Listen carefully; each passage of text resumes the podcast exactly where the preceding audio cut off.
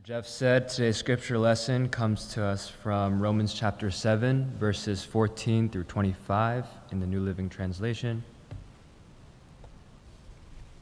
So the trouble is not with the law, for it is spiritual and good. The trouble is with me, for I am all too human, a slave to sin. I don't really understand myself, for I want to do what is right, but I don't do it. Instead, I do what I hate. But if I know what I am doing is wrong, this shows that I agree that the law is good. For I am not the one doing wrong, it is sin living in me that does it. And I know that nothing good lives in me, that is, in my sinful nature. I want to do what is right, but I can't. I want to do what is good, but I don't. I don't want to do what is wrong, but I do it anyway. But I do what I don't want to do. I am not really the one doing wrong. It is sin living in me that does it. I have discovered this principle of life, that when I want to do what is right, I inevitably do what is wrong. I love God's law with all my heart, but there is another power within me that is at war with my mind. This power makes me a slave to the sin that is still within me. Oh, what a miserable person I am! Who will free me from this life that is dominated by sin and death? Thank God, the answer is in Jesus Christ our Lord. This is the word of God.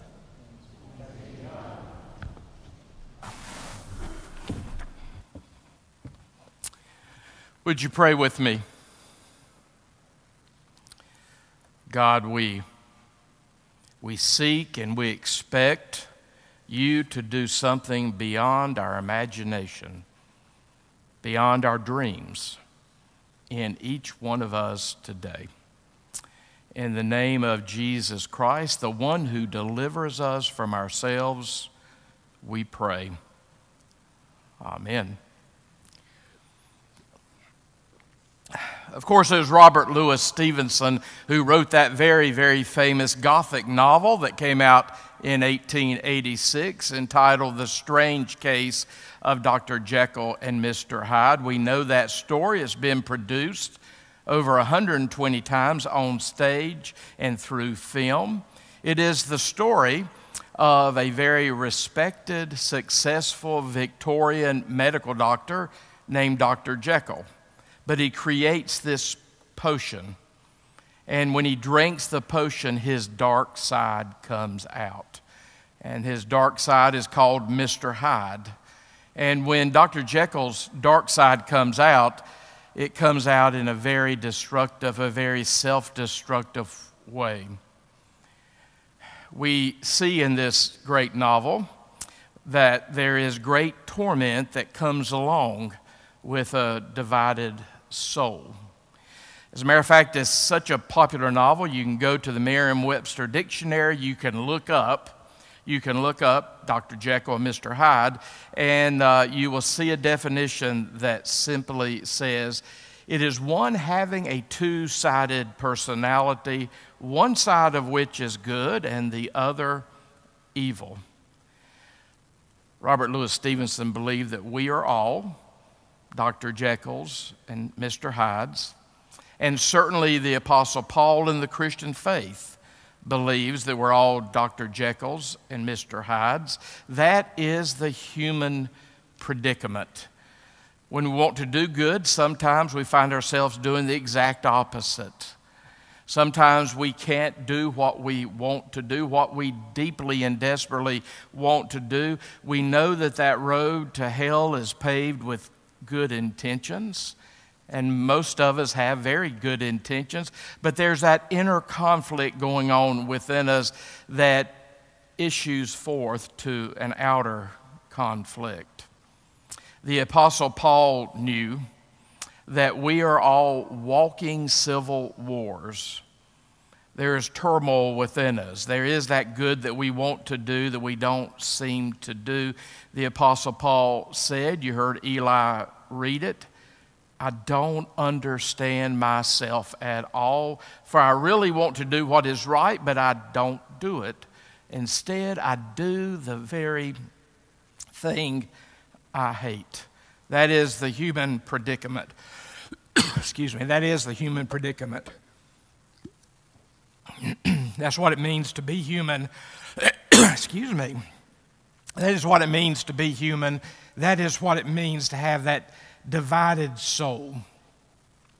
Part of us seeks to be the better angel among us, but there's something that pulls us down.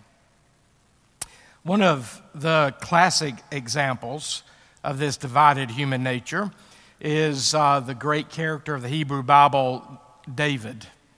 We see more than once that David is referred to, King David, as a man after God's own heart. But there he is, a man after God's own heart, and we also see there in the Old Testament that he was an adulterer and a murderer. Both sides of that divided soul in his life. We know the story of David. He was a man after God's own heart, but he also was an adulterer. He went after Bathsheba because he wanted Bathsheba, and then he wanted Bathsheba so badly he had her husband Uriah the Hittite killed. So there's David, a man after God's own heart, and an adulterer and a murderer. That's a picture of this inner civil war that shows our behavior at times to be in conflict with what it is that we truly want. I can imagine that this was the reason David prayed in what we call Psalm 86, saying, "Give me an undivided heart, O God, that I may fear, reverence, respect your name." We all know of this inner civil war, unless we're just totally given to evil or unless we're just totally oblivious to goodness. We know this tension. We know this struggle. We know how our dark side seeks to prevail over our better nature. We know this. We know the struggle of this. The Apostle Paul is being very autobiographical here in Romans chapter 7 about this conflict. Do we have to live like this? Are we condemned to this human predicament forever? Will we forever be controlled by the lower nature that resides in us? Is there any cure to this divided nature? If we're honest, we all will admit that we cannot overcome our evil tendencies just by learning more, by knowledge. We can't educate ourselves into being a better person. We have read that Adolf Hitler had an IQ of somewhere around 150, and the average human being has an IQ of between 85 and 114. A lot of the greatest tyrants and evil people in history have been brilliant people, very gifted people. That's why someone like a Hitler could almost bring about the conquest of Europe. So it's not a condition that can just be answered by more knowledge, better education. It's not a condition, this inner civil war, that can be answered by just self-determination, trying harder, goodwill. We all know that. We know about our New Year's resolutions. They usually don't last till February. We know about the latest fads and self-help programs that come down the pike and how quick we are to latch on to something like that, hoping that it will make us better. But again, knowledge, self-determination, willpower, working harder is just not the answer. And we all know that. The Apostle Paul in this text that you heard read a few moments ago not only displays to you his struggle, which is the human predicament, which is our struggle, he also says some really important things about the law of God. We know how we should live, mostly. The law of God, you heard Paul say twice, It is good. The law of God is good. And of course, when Paul is referring to the law of God, he's referring to what we would call the Old Testament, the law of Moses.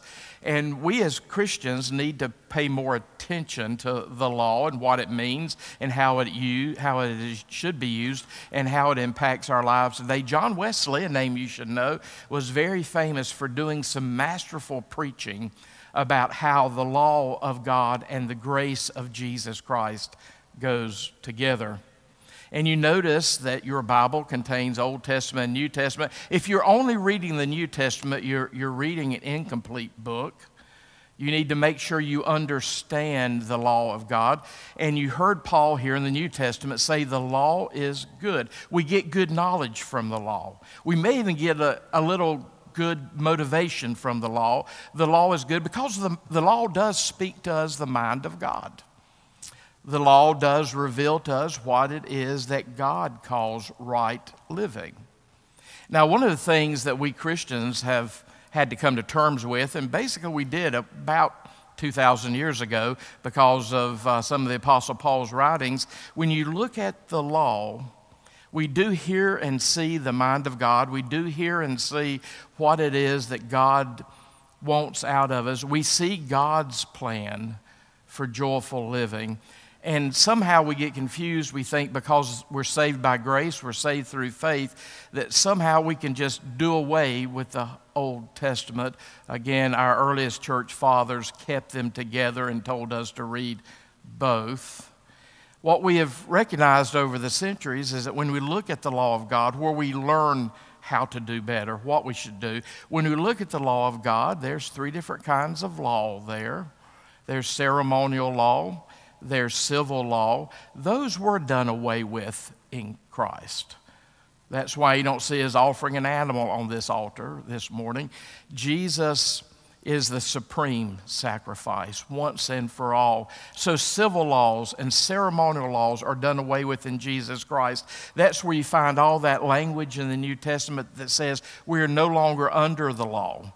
He, through his finished, accomplished work on Calvary, has done away with civil ceremonial law. That's why you can go ahead and eat the shrimp. You can go ahead and even have bacon for dinner tonight if you want. You can wear clothing of mixed fabric. You can touch pigskins if you should be into football. But that doesn't mean that you can commit adultery or murder or not honor your parents. That's why we still put up what we call the Ten Commandments, because the Ten Commandments are some of those laws that point us to the moral law of God. So yes, eat the shrimp, but please try to shy away from adultery. That's the moral law. The moral law still stands. Jesus Christ exhibited a perfect following of the moral law. We see in Jesus Christ what a perfect human being would look like, someone who follows the law of God perfectly and lives righteously, or just lives the right life. So the moral law still stands, but what Paul is saying here is the moral law is good. The moral law displays for us the mind of God, but the moral law does not empower us to live it. The moral law might show us what it is we are to live, in what way we can live, and define it as right living, but the moral law does not empower us to do that. So that's the human predicament. That's why we can see what it is that God wants, but we can't quite get there on a consistent basis. And I'll even say this, and make sure you hear what I'm saying because I don't want you to be confused. Even becoming a Christian doesn't bring the solution to the human predicament. As a matter of fact, when we come to Christ, we are made more aware of the conflict between good and evil. We are made more aware of our struggle to be faithful Christ followers. When we come to Christ, it almost becomes more difficult to live in right ways. When we come to Christ, the closer we get to Christ, the more we understand the holiness of Christ, the more we understand that we don't reach that standard. So even coming to Christ will not solve the human predicament. Certainly willpower and trying harder and reading the right books and getting the correct knowledge will not solve the human predicament. Now, when you come to Christ, you've taken a step in the right direction. You have taken a step toward finding the cure for the human predicament. That's what Paul's talking about here. He has painted an amazing picture of what human nature looks like. And before you can understand Christian theology, you need to understand a little bit about Christian anthropology. What is human nature about? I'm always fascinated in this culture, people who will say, well, that's the way I was born, as if that is an excuse for anything. We know the Christian faith. We're called to be born again. And John Wesley was a powerful voice in the 18th century reminding the established church, you need to be born again. You might be in a pew every Sunday morning, but you need to be born again. You need to be born from above. You need to be born of the Spirit. So we can't just say, that's the way I was born, therefore it's an excuse for anything. In Christ, we're to be made over. In Christ, we're to be born again. We're to be made anew. We find a new life in Jesus Christ that really, really will conflict with the old life that is within us. And here in Paul's autobiographical section of chapter 7, you see him telling us very honestly his struggle, and his struggle is our struggle if we're honest. But you also notice something, or I hope you notice something. I want to point something out to you. This is heavy-duty theology, so hang on for this. After chapter 7 of the book of Romans comes chapter 8. I paid a lot of money to Duke University to learn that. I'll give it to you for free. If you read chapter 7 and you see the human predicament, you see Paul's struggle, which is our struggle, he begins heading toward chapter 8. And by the way, these numbers are not put in by Paul. We put these numbers in about 1,000 years ago just to help us navigate the Bible. So as Paul is making his way to what we call chapter 8, he says, you heard Eli read it, verse 25, thank God the answer is in Jesus Christ our Lord. When you look at chapter 7, I hope that you noticed, there are 24 occurrences of the proper pronoun I. Paul says, I don't understand myself at all, for I really want to do what is right, but I don't do it. I, 24 times. That's part of the problem, where the focus is. It's Jesus Christ who takes us away from self-absorption to Christ absorption. It's Jesus Christ who helps us to be more Spirit-absorbed, become less self-centered and become more God-centered, become less concerned about what we do and more focused upon what He does in us. That's why as you're making your way from the human predicament in chapter 7, you get to turn to chapter 8, and most Bibles will give a heading to chapter 8 that says something like life in the Spirit. So for 3 weeks, Pastor Clark and I are going to talk about Romans chapter 8. If I were stranded on a desert island somewhere and could only have one chapter of sacred scripture, it would be Romans chapter 8. So for the next 3 weeks, we're going to look at God's answer, God's solution, God's promise to us concerning how we overcome the human predicament. We can't educate ourselves out of it. We can't use our willpower to get out of it. We can't go after the latest fads or self-help, self-improvement courses to get out of it. We can't even have the right theology that will get us out of it. We have to have a relationship with Jesus Christ in such a way that it is a relationship with His Holy Spirit. The Holy Spirit is just the Spirit of the living Jesus in our lives. When you look at the book of Romans, in the first 7 chapters, there's only 4 references to the Holy Spirit. Then you turn to what we call chapter 8, and there's over 20 references in that one chapter to the Holy Spirit. If you're trying to just make a resolution to help you become a better person, it'll never work. It's a relationship to the Holy Spirit that allows us to access the life that the Holy Spirit wants to live through us. It comes as a gift, but we have to desire it. We have to want it. We have to want God's way more than we want our way. So for 3 weeks, we're going to be looking at what it means to really be in a relationship to the Holy Spirit so that we can overcome our human natures with the gift of God's Holy Spirit residing in our lives. I hope that you'll be with us. I know it's July. All of us are traveling in different ways. I hope that if you're not here, you can listen on our podcast, go to our website. We need to learn to live according to the Spirit of God and walk in step with the Spirit. So together, we're going to learn how to overcome those parts of us, our natural parts that need to be overcome. Amen.